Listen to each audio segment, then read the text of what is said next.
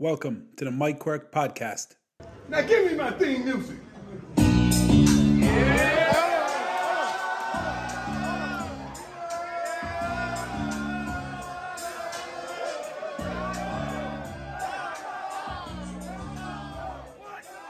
This series is brought to you with the help of PST Sport.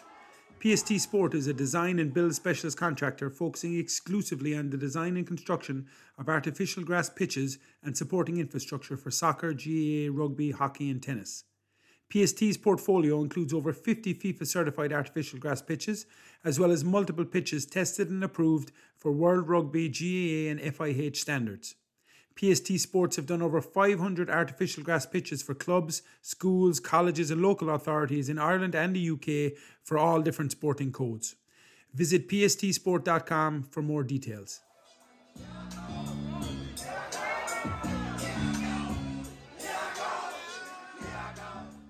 Okay, welcome, welcome again, everybody. Um, I suppose last week was our was our first one of the second series, and and this time I'm delighted to welcome uh, Fionn Fitzgerald.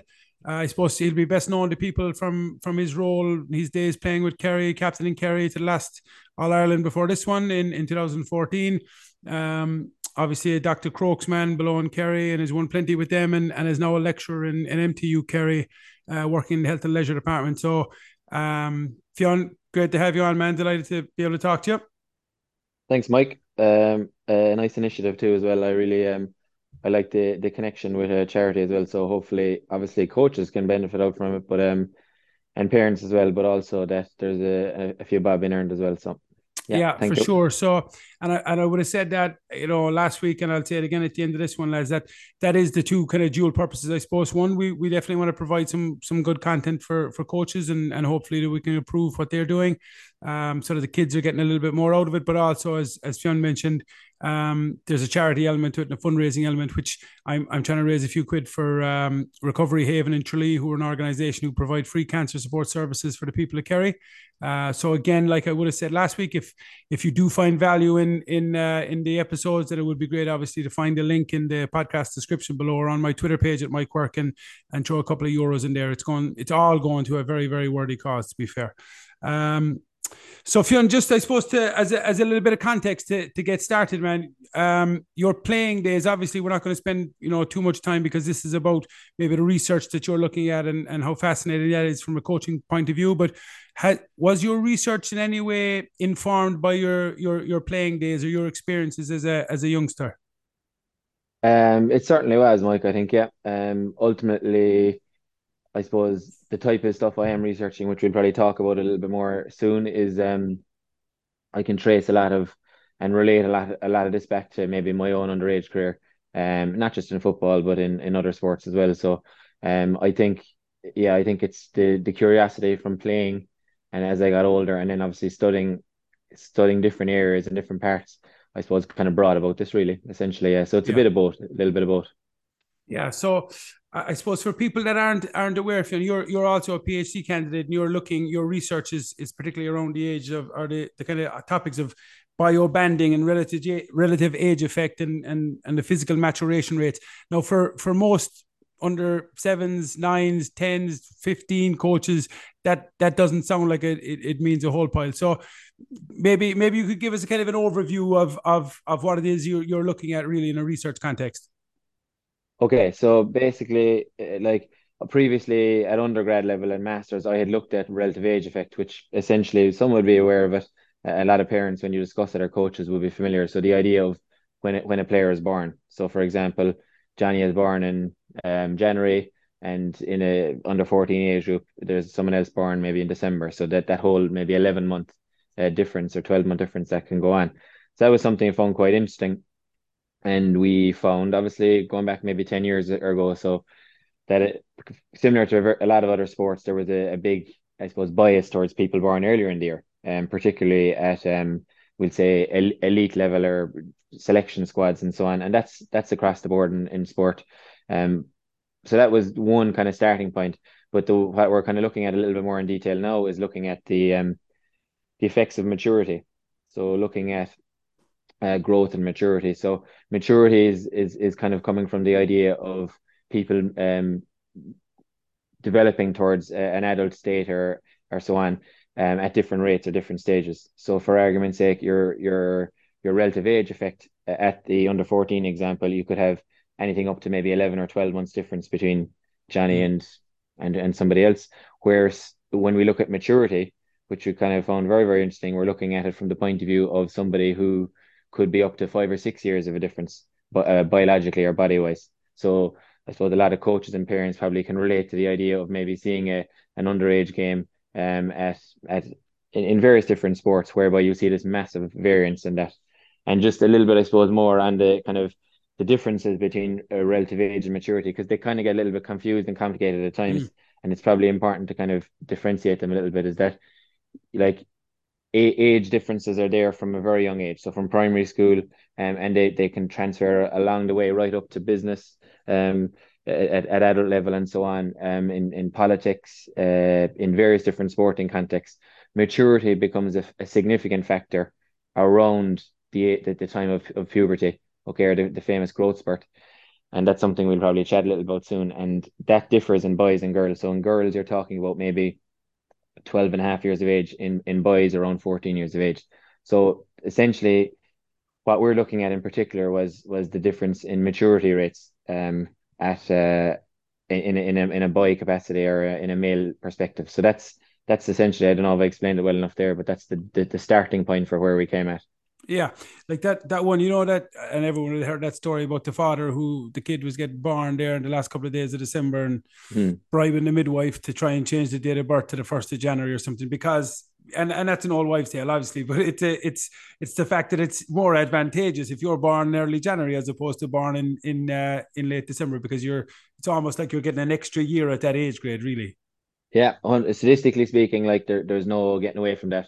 If you're born earlier in the year, there, is a higher chance uh, in in a lot of sports for sure. Um, so that's one one end. But as I said, that that's already there, and it's like you, you'll find relative age effects now if you looked at it under 17 or say under seven, under eights, under nines, whereas the, what we've learned from other sports and something we were interested in looking at in a Gaelic uh, perspective because it hadn't really been looked at from there is that maturity biases tend to kick in. Um, you'll see a lot of the English academies they they, they take age and maturity um they, they assess them throughout. There's maybe not much of a maturity bias along the way, and then you're coming to maybe under 12, under 13 in boys, and all of a sudden you see this huge um bias towards early maturing players. So in other words, they go through this um growth spurt, accelerated growth spurt. Um and there's massive changes that goes on. So there's a, like for males, there's a huge increase in testosterone. Um, obviously that's going to lead to increase in muscle mass, um, hu- hugely around that time, and you're going to have maybe differences in the likes of strength, power, speed. It's it's normally quite obvious to see when you mm. when you actually when you look back on it in hindsight. So there's a lot of anecdotal experience here, but we wanted to kind of delve into it a little bit more and, and understand. So we'll probably talk a little bit more about some of the effects that we saw and maybe that's that's out there in, in other sports and see how it, it can kind of relate back to coaches and parents as well. Like yeah. Yeah, and and and that's probably the key thing is how how it does relay back to you know coaches and parents. The video I, I was looking through your presentation there, and and we might I'll be able to stick it up and stick up a link to this um, to the video as well. But the video of the rugby player, I'm not sure where he was from was obviously some age grade under 12s or 14s or whatever, and uh, you, would probably know where it's from. But uh, and the guy was obviously within the same age grade, and he looked like he was probably about four or five years younger or older. Mm-hmm. Excuse me, he looked like Jonah Lomu back in the yeah, day, that's running through guys. Um, and that's that's the the maturity or the physical maturity. Eh, when you're talking about maturity, are you talking about more the physical than than anything else in the context you're speaking? Yeah, I probably should explain it a little bit more. So like an analogy use sometimes with coaches is maybe like thinking of a, a fruit or something like that. So you're looking at maybe something like bananas. So you'd have different levels of bananas in relation to ripeness. That type of idea or a tomato, like someone might have a, a green tomato versus a, a I suppose a, a, very an extreme red tomato. That type of an idea in relation to maturation is is the physical aspect first of all that we're looking at. But like it comes in loads of different um in, in loads of different forms. So you have dental maturation, sexual maturation, uh psychosocial maturation. There's loads of different aspects of it, but the physical one is the one which is extremely prominent um, around um, peak height velocity, or also known as the, the growth spurt. So, like you're go you're you're going to see if you go to maybe an under 14 or 15 game, you're you're probably going to see your early maturing players uh, running the show for want of a better word in in in most uh, kind of field sports anyway. So they're going to be physically stronger. They can jump faster. They can run faster. They're running through players. Um, you know they're they're they're normally, as I said, running or bossing the game to an extent. And uh, I'll I'll give you a few examples of that as as we go along as well. But um, so so that's kind of the the the you asked me earlier about did it was it informed by my underage career or whatever it was because part of this is looking at it from a participation point of view and part of it's looking at it from a performance point of view mm-hmm. from a participation point of view you're looking at trying to keep everyone playing as long as they possibly can mm-hmm. um and maturity has a significant effect in both the male and the female population um, we are talking maybe 13 to 17 years of age. That's the key. They're the key ages where a lot of people are dropping out. Yeah. And there's different changes going on. And then the second part of it is performance wise. So how many, how many superstars that ran the show for want of a better word at 13, 14, 15 are mm. struggling when they get, when they get to maybe 16, 17 minor level, if you want to call it that. Yeah. Um, and possibly haven't transferred their so-called potential, which arguably now, when you look back on it or look at it now, may have been skewed from a supporter slash parent or coach's point of view by their physical prowess. Mm. So maybe they necessarily didn't have the the technical or tactical skills or psychological skills, but they were just highly heavily reliant on their physical skills. So there's two of them. You're, there's the early mature and the late mature. So you're, you're kind of looking at are you doing the early mature a disservice if you let him run the show, um, for want of a better word, and and be the main guy and and and I suppose run through the middle and uh, you know make it into a real physical type of game, um, and not work on other aspects of the game. And then the late maturing guy, like he's going to, he's probably going to need something special to say in the system or to really stick with it at times. So you, you kind of have to look at it. Do you want to get the best out of both of them? And, and we'll talk about maybe strategies around that yeah. later on. Like. And and so just to make it really really simple and understandable for people, when you're talking about early maturers, you're talking about those those kids that are more physically developed than everybody else at the same age grade. They're the ones that that physically dominate games, whether it's basketball or football or soccer, doesn't matter. They're the, they're the ones that are dominating and that look like they're a cut above everybody else simply because they're more powerful. Maybe their skills aren't as refined as other people, but but they their size is such an advantage that they're the ones that really stand out at that age grade. That's when we're talking about you know early early maturers or early developers. That's that's really what you're talking about, isn't it?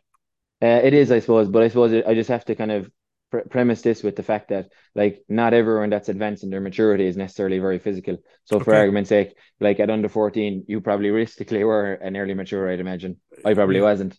But like at the end of the day, like we can kind of predict roughly where they're going to end up. Um, we can estimate where they're going to be at. We'll say final adult height, which is one of the big mature the maturity um indices we use. Mm-hmm. And with with that in mind, basically, um, yeah, that's that's kind of where we're, we're coming at from from that point of view. So it like it, it's not as simple always as just eyeballing and say, oh, the big guys are, are running the show. They're the the early maturers and so on. Because we had a couple of opposite examples of that as well. So right. that's why I'll, I'll talk a little bit more about the actual measuring, getting the the, the players' heights and weights calculating where they're at based on their with their parents' information and so on. That's what gives us real uh, information that we can properly work off. Uh, mm-hmm. whereas other times maybe you're you're eyeballing it and so on. But it, I suppose it is probably relatively fair to suggest that the early maturing guys are in general the more the more advanced. Or, yeah. Yeah, yeah. I'm just trying to. I was just trying to get my head around it in, in a in a in a simple context. Yeah, and and the research then that you're doing that's informing this on a kind of a quantitative level, like you're you're looking at, um, and it's not again. This isn't about development squads. This is just about trying to get a group of of of people that will give you the results and the and the numbers that you're looking at. But your your research is looking a little bit at, at development squads and and different things there. Yeah. So basically, like we wanted to see, right? Was there was there like so just to kind of set the context once again like a, a lot of research has been done in the likes of soccer so there's very little been done. Uh, when I say soccer I'm on about Premier League soccer um in particular. There's a lot of work on in around growth and maturation over the last maybe 10 or 15 years in their academy setting. Um and then there are other sports like rugby maybe has done some research and so on whereas there, there's been nothing kind of published on in Gaelic games. And right. I suppose it being the the most um popular sport in Ireland and be so big in Ireland that you know at the end of the day a lot of this these rules are uh, fairly easily applied in in, in different uh, contexts so we wanted to see was there a maturation bias in at academy level So we used the Kerry uh, development squads or, or academy squads, and we used um, the some of the Cork squads.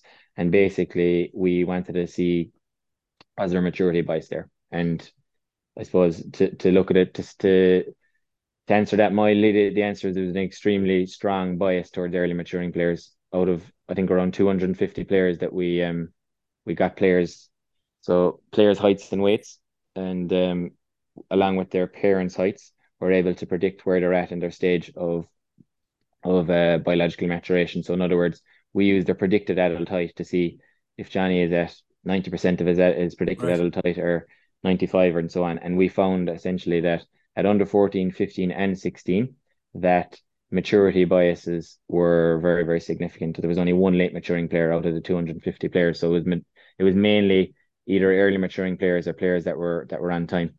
Right. Yeah. That's fairly overwhelming.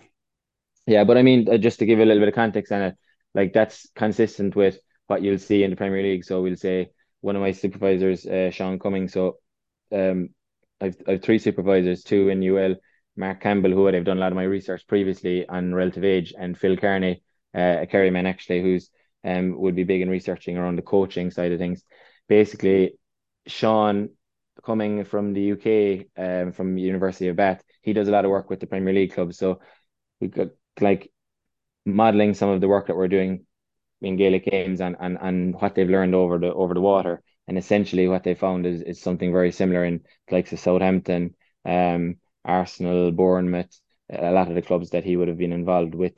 So it's not it's nothing majorly different. And actually Liam Sweeney, um, who's doing PhD in a very similar area to myself, um, has published recently on the in in an Irish context um, in an FAI scenario. So he's used the the Irish uh, soccer teams and we say the underage teams as well. So quite similar there, really, from the yeah. from the maturity point of view.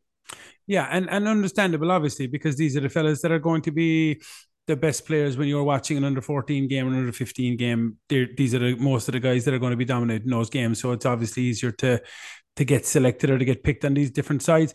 But it, it therein, I suppose, lies a difficulty for coaches as well, like in, in terms of like, you know, how how are you going to and, and we'll get to it as as we go obviously but it's about looking after how do we get those late developers to keep playing and then to, to try and make sure that their level is as, is as high as the early developers in a couple of years time. It's just a real it's a it's a quandary for those fellas to see how you can get the the very best out of them over a long period of time as well obviously.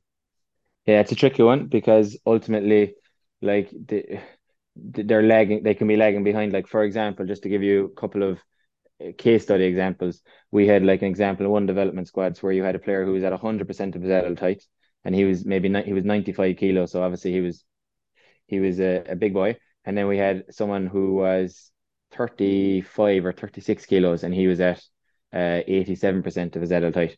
So in other words, like you had one guy who was, for want of a better word, almost cooked in relation to height wise. Mm. He was he was you know he had a bi- he had a biological age, so he he had a body age, for want of a better word, of um 18 years of age. So he was mm. 14 by date of birth, but he was actually 18 from a right.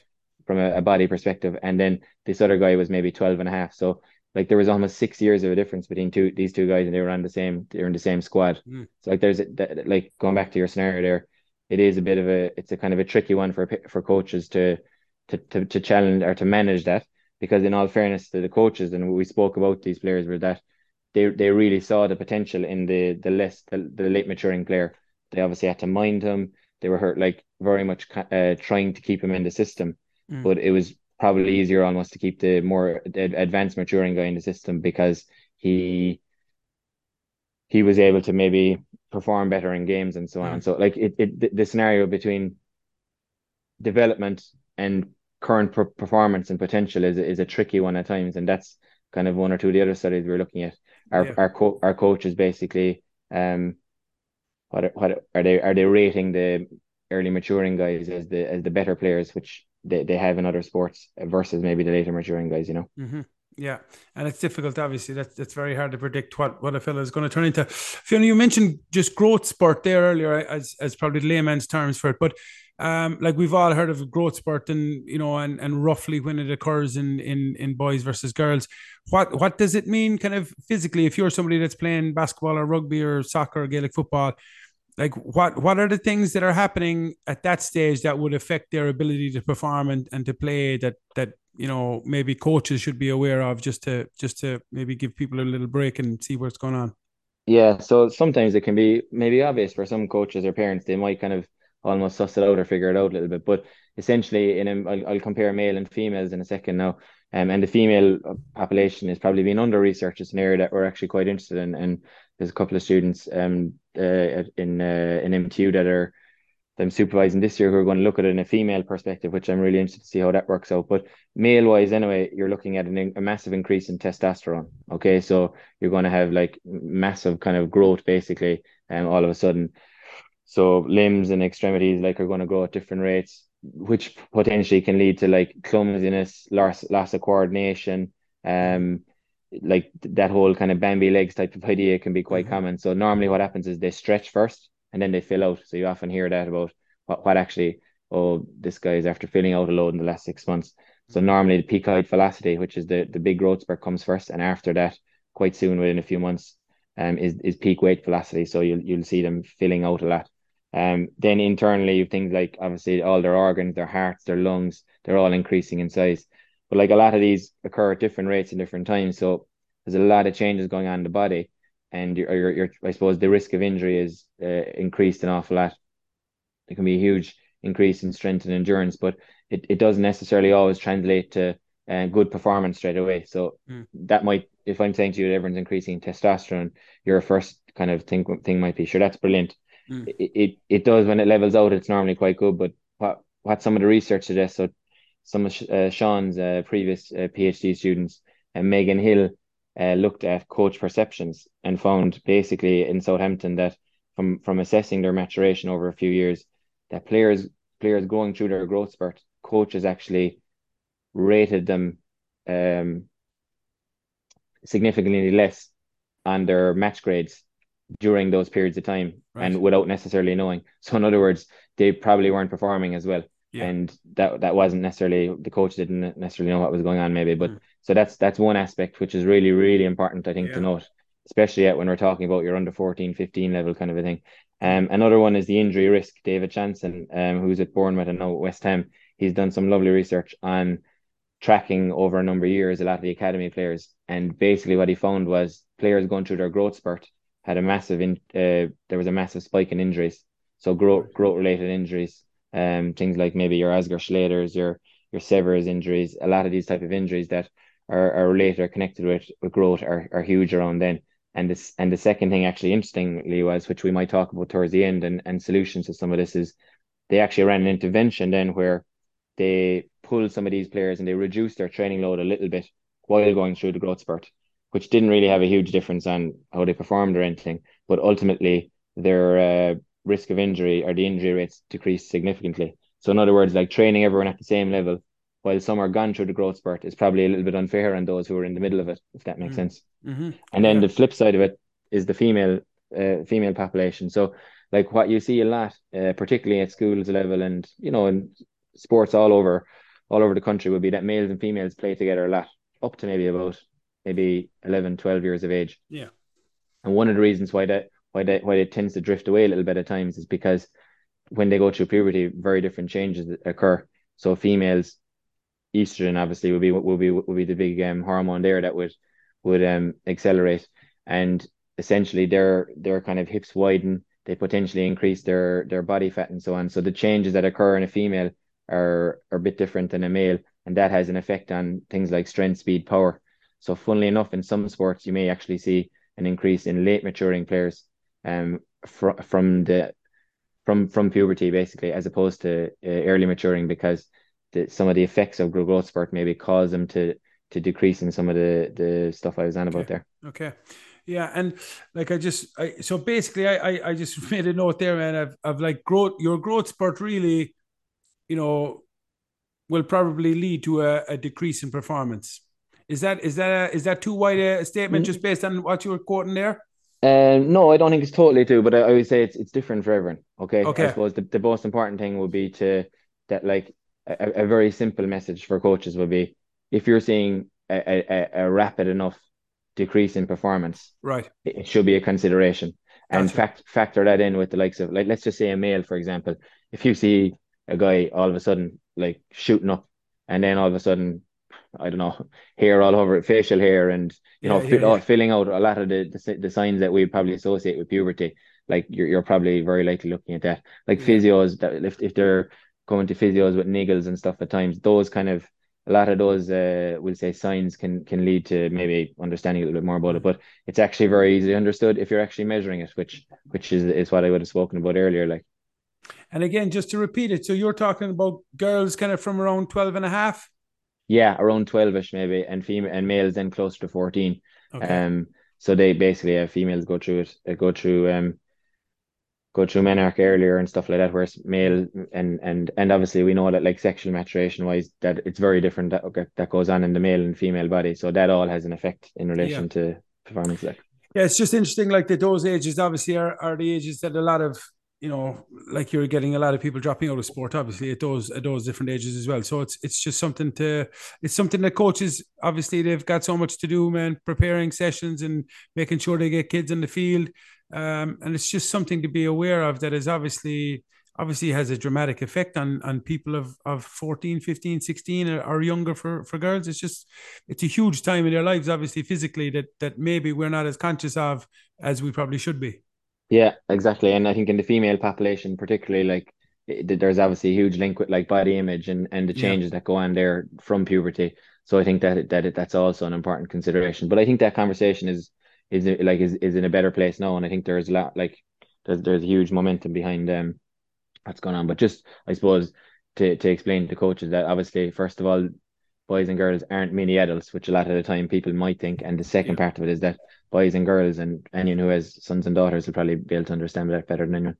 yeah yeah for sure um you spoke about uh measuring it or, or monitoring it and, and and obviously not every club or um underage coach is going to have the ability to actually measure this and actually track it and see where where kids are along that that kind of predicted growth um where what's what kind of mechanisms are you using or, or what are you looking at with the squads and different things to to track that Okay, so like basically the gold standard for this is is uh, what we call um like you're looking at skeletal age, which we'll say some of the Premier League clubs might have it, or the ones that really advanced, where you take a a, a wrist X-ray and based off uh, the um reading the bone scenario there, the bone growth, you can estimate ex exactly where they're at. So Mike Quirke is 14 years of age, but biologically he's coming in at 15 and a half. So he's, you know, that kind of a scenario. right yeah But we use a, a non-invasive one, which is basically we we take the player's height and weight, um, and then we basically get their parents, both their parents' heights and their estimated parents' heights.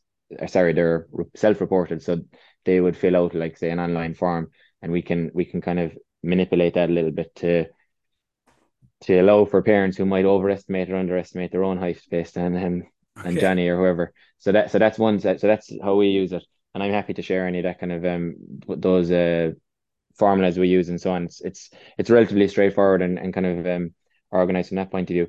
But like even away from using that, I think the parents' perspective brings the genetic component into it. So one part I haven't probably alluded to too much is that like they say about 80% of maturation is connected with with genetics. Okay. So essentially both relative age wise, as you said, when parents are given out to the midwife about when when the child is born. So the relative age one and the biological maturation scenario, they're both very much connected to parents. So you, you like I often make the joke to kids, you can blame your parents for nearly everything. Mm. Um so so that's that's kind of a that's kind of another factor um in relation to that as well. But Mm. even tracking height and weight, like you don't need to be a rocket scientist or you don't need to be any crazy scientist from that perspective.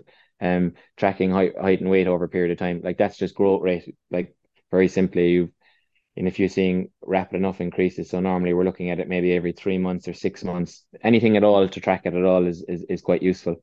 Mm. Um, but but I, I don't know, is that answering your question? Like I can go, I can talk about maturation or sorry about measuring as long as you want there, but um, like it, it you can eyeball it, but it's you'd want to be a lot more experienced in understanding maturity and it, like I'm only scratching the surface on it today Yeah. now, like but um the, the the most accurate way without a doubt is is measuring, and that allows you to inform it because. I'll give you examples like in the development squads, and we, we let's say we assessed 250 players and we looked at them over the last maybe two years you're you're going to see players who are actually we'll say at 99% of their predicted adult height. So they're almost they're almost at their adult height at maybe 14 or 15, but they may not necessarily be the tallest players in the team at all. And you might have guys who are really tall at the at the latter stage or down in the late the on time or later maturing stage, and they actually may have a huge uh, potential for growth yet. Yeah. So like it, it, it's it's a bit sometimes it's a bit um naive to say just big and small. People Yeah, might yeah, talk about it in that language, like, but You can blame mom and dad again for that. Like, be very, very much part of a lot of it. Absolutely, yeah, hundred percent. yeah, yeah, Yeah, yeah. Uh, and and and yeah, I, I like that presentation I was watching. Uh, Des Ryan was speaking about um, was it Ballincollig or, or a club in Cork that were that were looking at at um at doing this themselves as well and kind of keeping track of it. Yeah, exactly. Very similarly, Ian Jones. Um, he he was uh, out in America for a couple of years, and he's come back and he's doing great work down there. And basically, very similar to our own. They they looked at it from a club level. I suppose, like Bishopstown, from my understanding, would be a big enough club. Um, but they would have found similar enough. Um, uh, probably not as strong in effect, but I mean that at a club level, it still was still quite significant. So in other words, there was maturity biases. Um, was were, were present there at at um in a club context, which is really, really interesting. And I think that's an area that would would warrant it. Like I, I've looked at kind of potentially maybe doing a bit of research at club level at different level at different gra- grades almost. So you might have a Division One under fourteen team and a Division Five under fourteen team, and seeing what the differences occur there. That that'd be I think that's a would be a quite cool area to look at. Mm. But once again, like without even going down the research route, very easy for clubs to do a lot of this as well if they're if they're interested. Um, so that that is um yeah, that it's the club level is the interesting one because we know that, like we'll say, as you spoke about development squads earlier, they're still only involved for a select or a short period of time in the season. So it's the, it's the schools and the clubs. I think the schools have a key role as well. Mm. The clubs and schools to me are the really really important one. And actually did a coach's uh, a coach education kind of um workshop there a couple of weeks ago with club coaches, and the feedback was super. Really really interested. They were really engaged, and they had some really good questions. So like one of one of the things that came out of the development squad um uh, interviews and focus groups with coaches afterwards around the results, they were extremely um like open to a lot of this. They wanted more knowledge and or they wanted more information on this. They they literally were really into this.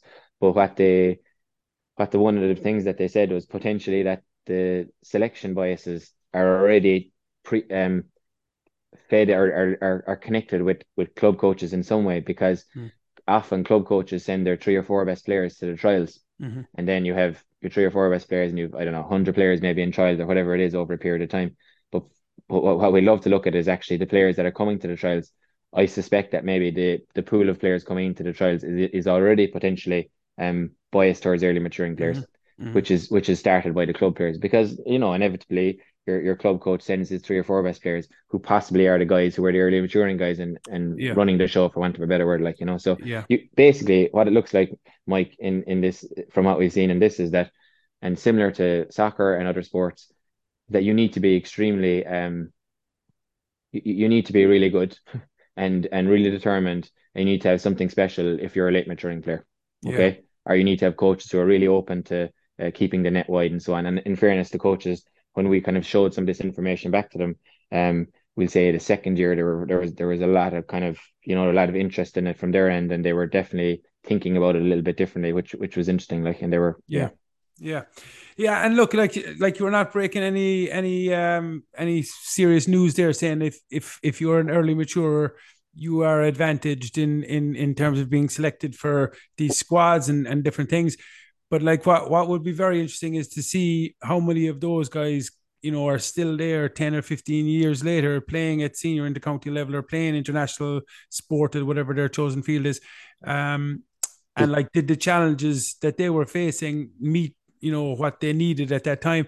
It's it's obviously there is no answer yet obviously but it, it would be fascinating to look at that on a on a really long term kind of a thing because um like for coaches listen to this now and like yeah if you're so if you're you're you're a guy who's a late mature you're you're not as you're not as strong as the rest of them how do we keep them playing and how, how do we keep them engaged? Like that that research that I, I mentioned there from Des or Ryan or who, whoever carried it out in Bishopstown there was two of Ian the Jones yeah uh, sorry, there was two of the age groups, two of the older age groups had zero. Uh, if I'm if I'm remembering correctly, had zero late maturers in their like 15s and 17s age brackets or something like that.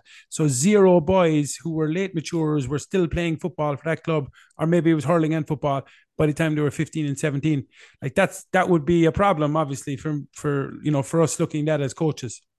Hundred percent, yeah, absolutely, and that's that's a question. I don't have the answer to straight out. We need to we need to look at that a little bit more, but it it looks like, was to me, it looks like potentially that when puberty kicks in, particularly that, and especially with, with teams where there's there's more of a pick, you know what I mean, where there's where there's a bigger selection pick, that coaches potentially are biasing those players who are early maturing or on time, you know, not the late maturing guys anyway. And as a result, they're being squeezed out, or maybe they go off into other sports, which is which would be great if that was the case. But uh, like I, I think maybe the dropout research suggests maybe not. They're they're potentially slipping away and going off elsewhere.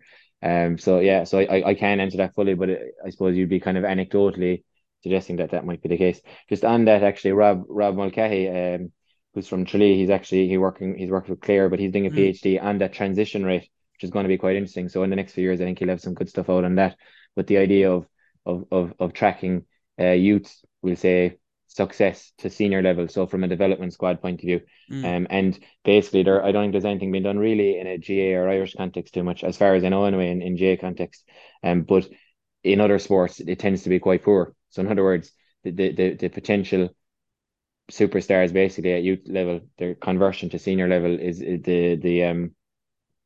I, I don't think that the statistics are too high on on what yeah. happens there. So that's yeah. like that'll be interesting to see what happens there. Yeah, that would be fascinating because we've all like we all anecdotally like we've all seen the guys that are dominant at, at under 12s under 14s and and suddenly they start to dwindle away a little bit and and it is those guys maybe who are late developers who nobody thought much of it under 12s or 14s suddenly are the guys that are you know, carrying the show at at, at senior or, or, or beyond, you know, which uh, would be interesting. Not that we go into this debate about minor or anything, but like the more I look at this as time goes along, it actually adds another layer of intrigue or importance, I think, to the idea of maybe exploring the under 18 bracket idea again, because ultimately, if you're cutting it off at under 17, you're you're nearly making it easier again for players to drop out, mm-hmm. particularly because maturity it's it's normally starting to kind of ease off a little bit around then, but it's easing off even more again at 18s. Whereas mm-hmm. if it's been cut, if the cloth has been cut at 17s, almost not cut, but uh, that there's another gap between that and 19. So I, I think the maturity factor is actually something that should come into the debate around this as well. You know. Yeah, yeah, like and and even again, like the the the minor Kerry minor management of the previous uh, uh, James Costello and the lads that were involved, they obviously would have had two teams undergo due to COVID from a bunch of 17s and then and, and then the guys that were left over for a, a, a following year there were 18s and the difference physically that you know between the 17s and the 18s was just incomparable that you know they'd say in that in that one year alone you know? Yeah. Um, so it is huge. It, that is obviously huge. And then like so we're aware obviously that this is a problem and and you're you're now gathering you know gathering the evidence to suggest that this is this is an issue for us. What what are what are some of the solutions? Like i i mentioned bio banding and stuff at the start. Most people I didn't really have a, much of an idea of what it was. Can you give us a bit of a, an idea of what that concept is about, really, Fionn? Okay, so basically, biobanding is something that has been done, particularly in soccer. It's been done in a number of other sports, but it's grouping players on their stage or their, their in, on biological maturity as opposed to their um their actual chronological age. So in very simple terms, um, you're let's say you're we're both under 14. We play normally as, as we do under 14 in our age group, but in a biobanded fashion, you might be mixed with a guy who's a, under 16 um, because you're physically more advanced, or so you're you're you're working at his level, and he might be a little bit less advanced. So what what we looked at in Kerry capacity. So there's a number of different studies, and like it's going to take a few years to get a lot. I'm sitting on a lot of data, so to get a lot of this information out. But the the biobanding was a really interesting project we ran this year for maybe about a month in Kerry, and with with with two of the squads, the under 14s, we we we broke up players into two different bands. So basically, we worked from 95% of um, adult height, sorry, from 88 to 93% of adult height and from 94% upwards. So that might sound a little bit mathsy and sciencey. It's very, very simple and straightforward. We had all this information from collecting their heights and weights and their parents' information, and we were able to put them into kind of, we call it the first group, the 94 plus or a more advanced group. Um, they're, they're the more mature group. They're closer to their final adult height, mm-hmm. so they're more cooked for want of a better word. Yeah, yeah, yeah. And then the other ones are have have a little have a, a good bit more potential for growth. So we we broke them into those, and we did their there for a couple of weeks. We did, did a little bit of um small sided games and training, and we did we trained in those little groups, um, and we kind of wanted to see how that would work out. So that was one part. And then what we finished with, we did um we played some 15 aside games. So they normally would play each other um in games. We'll say Kerry North and Kerry South. Whereas we did it this in this way, we did it actually in a in a 15 aside. Um, we'll call it less mature game and a more more okay. advanced maturity game. And like there there I suppose we realistically I, I I knew what came out of it in soccer, but we, we didn't really know what was going to come out of it here. There it was mm. a it wasn't a shot in the dark, but it was it was almost to see how this would unfold. But it was extremely interesting what, what happened because um we, we got players and coaches feedback. Um there was also two students, um John Blake from Kerry was looking at it from a from a technical perspective and tactical. So videoing the games and seeing what differences from that and, and normal games was there any differences in, right. in that and then um another um student uh, Hugh from Clare uh, from Cork was actually looking at it Hugh O'Neill on in a, in a psychosocial perspective. So they would have done some psychosocial questionnaires before and after. But the interesting part, I suppose, was what we got from players and coaches uh, around that. So I, I, don't know. Do you want to kind of go into the findings or what we yeah, found yeah. there? Yeah, yeah, sure. Um, so so basically, player like players loved it. Um, by and large, I mean, we we we looked. We had our late maturing and our we call them our early maturing players. I'm calling them late maturing, but there was there's no late maturing players in the system. They're the less mature we call them. Right. So the, the first of all, the late maturing guys said this is brilliant. So essentially, like normally I'm playing corner forward and I don't get any ball in the game, and if I do, I I can't. All the big guys are running the show, and uh, basically I, I can't I can't really do what I was able to do today. So mm. I was able to take on men. The the the link play between our games is brilliant. So like there was a number of teams that kind of came out, and this is just very anecdotal at the moment because I, I need to completely go through um go through it from an analysis point of view. But like skill wise, there was a noticeable difference in skill in the late maturing game. So that so I suppose th- there was an awful lot more passing, interlink play, communication with those players. Um, the, the physical aspect was taken out of the game. So in other words, it, it was at a, a, way more appropriate and mature level. So everyone was like, I'm playing against, I'm marking a guy who's kind of at my own level or my own mm-hmm. grade. Um, so so that so there were some of the kind of ideas from their perspective, and they, and they just found it a really positive experience. They're like, it actually arms me more now when I go back training with the with the full group next week. I feel more confident, and I've definitely kind of it's it's made me think that way. The early maturing players and the opposite end, who are normally the big guys that were were mm-hmm. controlling the game, they found it really, uh, really, really difficult. To, some of the kind of quotes were like, I, I haven't played in as hard a game in, in I don't know how long. I, I couldn't run through the middle anymore. We there, every time I got the ball, there was someone on me. Um, mm-hmm. like I couldn't kick the ball. Like so, this kind of a side of the thing. So the physical aspect was one. Then they were finding it like tactically that they were struggling a little bit more at times. And this is not ever in anyone, but it's just a, kind of a, as a general the feedback yeah. from maybe talking to maybe eight to ten of these players from either group. Um, and and they were agreeing with each other. Like for 13 year olds, they're extremely articulate. It was probably my favorite part of the PhD so far, where I'll talk about the coaches in a second, but getting their viewpoint and they knew very little about this. They just for for all the world they they thought they were playing normal games like mm-hmm. um but um yeah, so that was the kind of stuff that came out of it. And, I, and then I thought they might be a little bit negative about it because obviously this is something different and they're not able to be the star of the show. And mm-hmm. they said, no, this makes me kind of think about my game now when I go back um next week and and have to change it a little bit. But interestingly enough, before that, they had both played normal games. So the normal traditional under 14 games, you'll say a few weeks previous to that. And I got both teams. And rather than their names, I took out their names and I put their percentage of adult height in. And what we found was basically, which isn't surprising, all of the, the, the most physically or the most mature players were all down the middle. So right. your fullback, your centre back, your midfielders, they were all the, the most mature guys. Whereas that's the thing about biobanding, it, it took a lot of this out. So they were mm-hmm. all in mm-hmm. different positions that they weren't able to kind of maybe be as central or, da- or dominating mm-hmm. from that perspective. Mm-hmm. And then the second thing was coaches, which is probably the aim of my PhD at the start was all around coaches because when I've spoken a lot about this maturity idea today and all, ultimately players have very little control over what goes on in relation to selection of teams, making a team and all. Yeah, of course you can say they need to play well and to make it, but coaches are the are the deciding factors and all this. So I wanted to see could we support them in any way. They really enjoyed it. So like right. coaches who had maybe found guys originally who they maybe thought may not be up to the standard, Mm. um, or were struggling a lot, they really excelled. They saw them from a different light in the kind of late maturing group, we'll say. Um, and then from a from a bio-banding group, uh, the more advanced guys, they found the obviously the players found it the going a lot tougher, and coaches saw it from a different angle too. So they Mm. actually some of them like in the second half of those games were given specific instructions.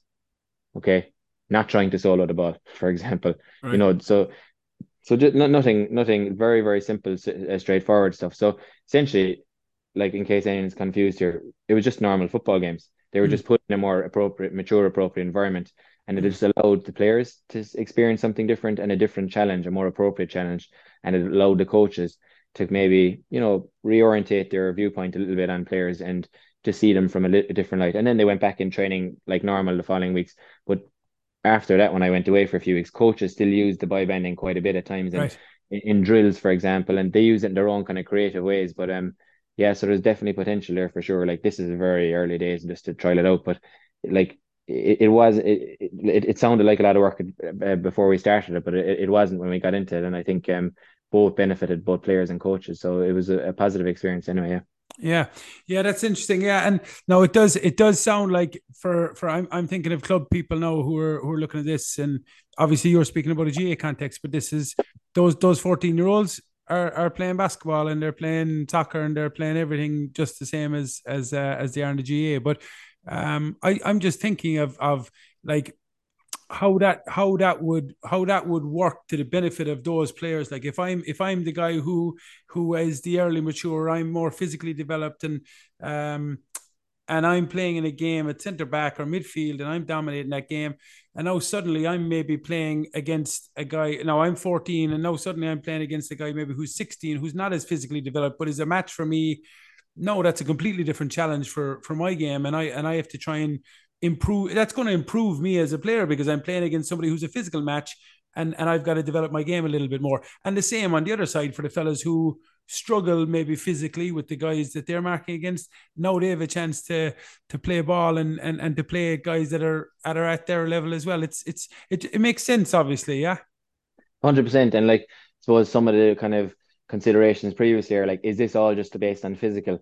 People have asked, like, can you can you um bend on on on like psychological maturation, all that side of it? But I mean, they're actually getting an, an alternative psychological challenge by doing this. Mm-hmm. So, like, let's say they're not being psychologically challenged, for example, in for the early maturing guys in their normal age groups, they're probably getting a serious psychological testing. Mm. And some people might say it might be too harsh at times, but you're giving a little bit of both. Whereas the the late maturing guy who's probably day in, day out, week in, week out, getting this this challenge, we'll want to if we want to call it that. Mm. He's now finding it going, you know, a little bit easier. And it's good for his confidence that he's able to kind of uh we'll say, you know, expand out a little bit his game and and and, and do things that he normally can't do. Like so that Yeah. so it's it's it's interesting from both ends. And just I suppose the point to making is it's it's not about like changing the game into this all all boy bend or anything. This is something that's used as a kind of an alternative tool every so often. So like for me, it was like maybe once a month. I think going forward would be a really useful tool for Mm. for players and coaches. And that's the way they use it in England as well. In the Premier League scenario, they might do like one week every month where they drip feed some biobanding work, and they do it in they do it in the gym as well, and they do it at, at different levels. So that's another area that uh, something that I'm kind of interested in myself on a side note to to look at maybe the physical development from more a maturity perspective as opposed to generic like everyone does the same thing, Mm. which is which is ridiculous if you come if you if you give the scenario I had earlier of like one guy who's biological age of 18 and one guy who's 12 and a half and they're in the same team. Yeah. You're, you're you're comparing a grown man with a you know with a, a child basically. Yeah. So Yeah. um so that's Yeah, an important and thinking just thinking about it there Fionn, like you know we all probably would have done at different stages if you were playing you know if you were on the age at under 14 you probably would have played with the under you know 16 b's or the you know under 16 Yeah, yeah. team if you had it yourself. Like i mean there's always there has been kind of conflicting reports that that's something that clubs should do or clubs shouldn't do.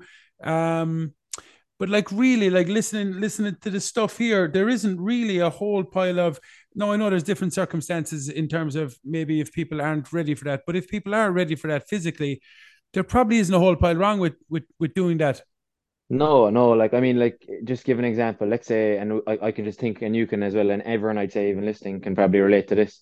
you can think of players like at 14, 15, those kind of we call it the the growth spurt ages, you know, mm. those those typical ones, like guys who are way more advanced, who who are running the show at those age groups at, at a particular age. Like, what challenge are they getting? Do you know mm. what I mm. mean? Like, what benefit it is for them being like midfield and you know plowing through the middle and running the show there. So I think it's good for them. I suppose the only thing I would add to this, which is another kind of another uh, opening kind of worms, is that if it's done in the right way, like so that they're not training loads of extra. The problem, I suppose, in the in the past with these superstar guys is that they've been done that they've been doing this, playing at all the other age groups, but they've been doing everything. So they've been mm-hmm. flogged, and that's where the they come to 18 and their bodies are absolutely goosed or they get to 20 or whatever and that would be the one kind of proviso so I'd be all for the idea of playing up or playing down and I think it's a really simple strategy to employ by mm. Uh, by by clubs or by coaches at club level um but it, it has to be done that you're not adding a significant more training load to it. Like, yeah. Yeah. Yeah, but, uh, but done absolutely. smartly, very well. Like, yeah, done once it's done smartly, I think it's an absolute no brainer. To be honest, yeah, yeah, yeah, and like it's it's almost like um, it's it's I suppose it's it's bio banding without without without knowing exactly what we're doing. Yeah, yeah. You know, it's been going on for years and years and years once once like you said the kid isn't getting flogged it's probably a very positive thing for their development to go up and get a taste of of dealing with go, those kids in that other age group physically and and uh, obviously the pace of the game and different things as well I think so and like as you as you said even other aspects like tactical awareness the kind of leadership mm-hmm. skills the communication the the kind of psychological skills that like so they might have the body of an 18 year old but they might have the mind of a you know so it's it's it's looking at it from different levels um and and it might be that sometimes you might feel that a guy actually isn't physically huge, but actually it might be good from a psychological challenge perspective as well. Mm-hmm. So so like I, I, think I think you can be fluid enough on how you do this, but I mm-hmm. suppose what we're talking about in general here is is maturity and different rates and looking at kind of optimal challenges at different stages. So yeah. we're not saying get rid of age groups or anything like that because that would just that's not the scenario. But it's to kind of like doing the same thing over and over again for the same age groups is probably it's probably not really that beneficial for you or mm. for the player, really. Like you know. Yeah. Um, and it's look, I I think this whole area is is is fascinating, and I, like we we we've all been kind of aware of these kind of scenarios, but it's just it's nice to have it's nice to have some kind of um you know quantitative data that somebody is looking at to to really back it up in some research. But for coaches, then feel like I, I'm conscious now that people are listening here and they're saying, okay, well, how does this impact me? Or or if I'm somebody that's coaching in this age group, like how, how do how, how can i how can i help my players or how can i help my club to make sure that these guys who are maybe not as developed as everybody else as quickly how can i keep them playing? How can i challenge the guys who are the early developers? What can i do from this conversation? What can i do that'll help them moving forward yeah like that's kind of a how long is a piece of string question but i suppose basically right the gist of it the gist of it i would say is that like if you're not acknowledging this kind of whole concept of growth and maturation whilst working with this cohort of players or that those kind of age groups you're potentially doing a big disservice to those players.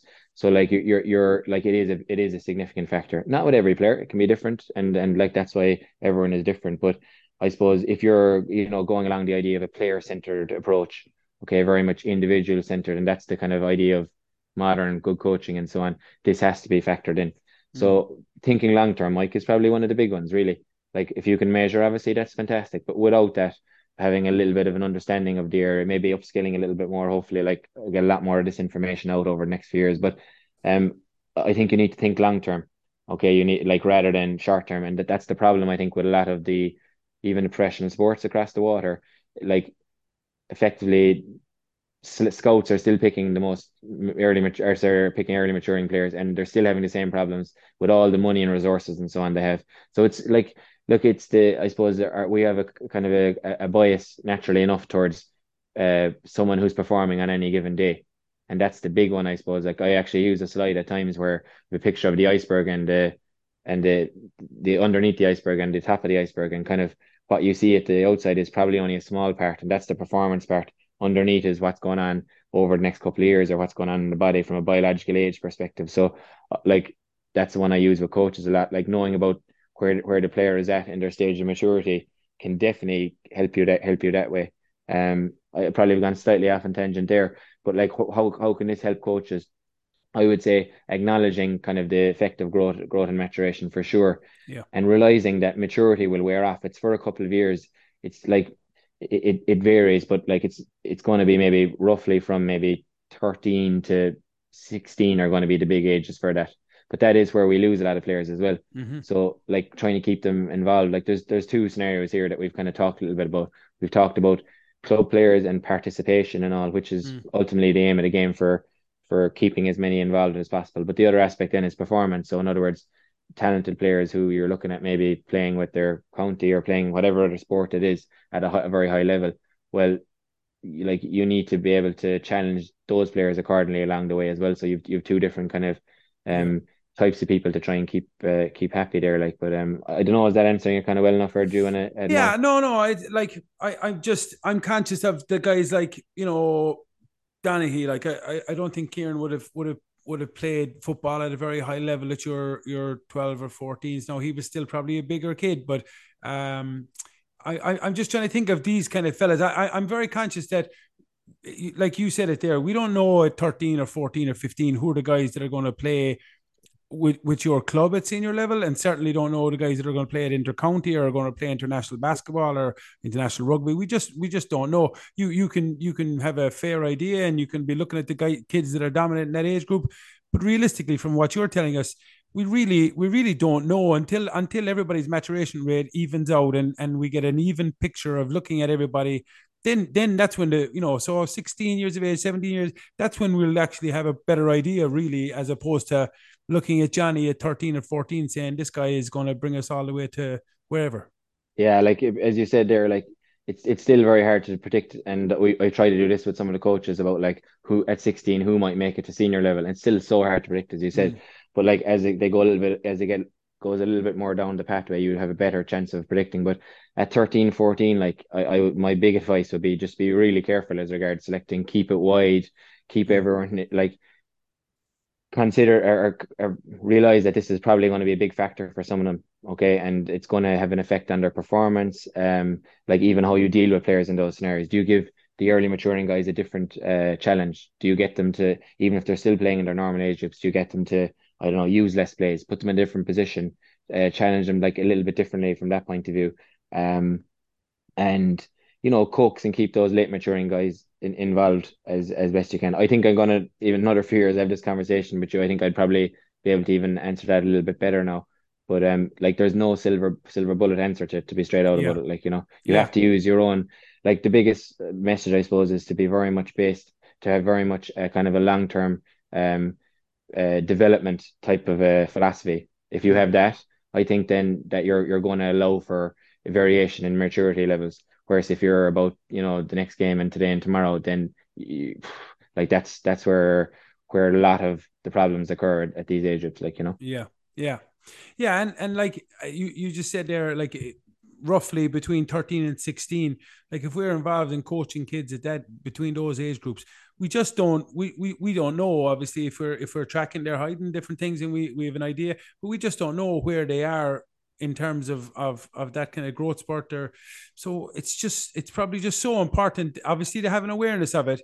And and if if we can just keep those kids playing as long as we possibly can, because we have no idea that that uncoordinated kid who who is you know struggling to solo or struggling to shoot the ball or struggling to make a pass or a catch, whatever it might be, if we can just keep them engaged and keep them going and improving, you just don't know when that thing levels out at 15 and 16 years of age how how good that person can be if they if they stay at the game. And that's probably it's definitely you know it is an area that we're losing a lot of players. There's no there's no question about that. And it's it's something obviously that, that coaches need to be more aware of than than we are i suppose. 100% like and if you are actually if you were monitoring for argument's sake and you you were taking even something like height and weight like you you can look at modifying training like if you see that as you said, if someone is going like coordination wise is struggling enough, like it's it's not that hard to modify their training. You know, like mm. take parts of the the harder part of training out of it, work more on the skill, the technical aspects. That like without going into the, all the solutions and some of the ways that we we'd work with people um at varying levels here. That's some of it. Identifying injuries, like if your players are picking up um you know niggle injuries so on that are kind of connected with the likes of ankles knees and so on that like they're very likely related to growth related um you know parts of growth of growth and so on. Um, some of this information can be very useful in relation to decision making for coaches too, like even involved in picking teams and so on. Mm. Okay, I, I I would say like you know trying to trying to understand a little bit maybe where these players might be at in their stage of development, and that that can help a little bit as well, like for sure. Mm. Yeah, and like it's not it's not that you know clubs are going to go out tomorrow and they're not going to pick their big strong you know guys that are playing the best at the age group. Of course they are, and that's and that's that's understandable, and everybody's going to do that. But it's just to probably like you've mentioned it a couple of times have have have a better awareness of of those other kids who who may be those late developers or, or late maturers I, I think that's just a. I, I think it's a really important point. I, I, I don't know. I, I, I know we're still going to look at these guys tomorrow morning at 14 years of age and saying, Jesus, that guy is wow. Look at him. He's so powerful. He's he's brilliant. Yeah. He's dominating this but it's it's it's to keep those other guys going, and then obviously to find a challenge for those fellas. And whether it's whether it's biobanding and and having having those guys set a challenge that that's at their level, whether they're playing up against the you know some of the under fifteen guys who are the, the later matures. I, I think there's a lot in that that that could really challenge everybody if you if you do it properly and put a bit of thought into it. Yeah, absolutely. And I think on that that you're making, Mike, I suppose the, like a, a big message is like why reward the early maturing player for their like as I said, the genetic lottery of being mm. more advanced in their physical attributes because we know and we can see that long term it probably does them no favors. Mm. Um, short term it might do them a little bit, but like long term it, it'll probably do them no favors.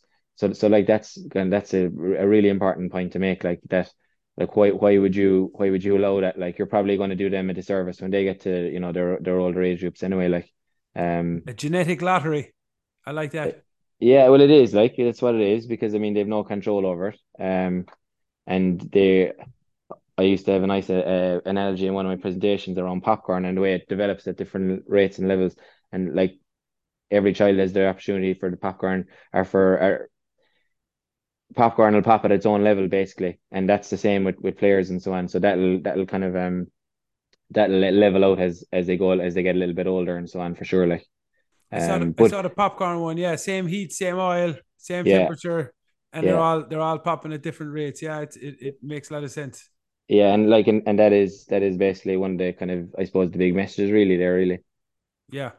Yeah, Fionn, uh, I, I'm appreciative of your time, man, and I don't want to I don't want to delay you much longer. Is there is there anything is there any one point, Fionn, that just to kind of uh, no, it's a hard area to to go and encapsulate in in uh, a statement, but is there anything there now that we haven't touched on that you think is very important, man, that we that we maybe highlight before we finish?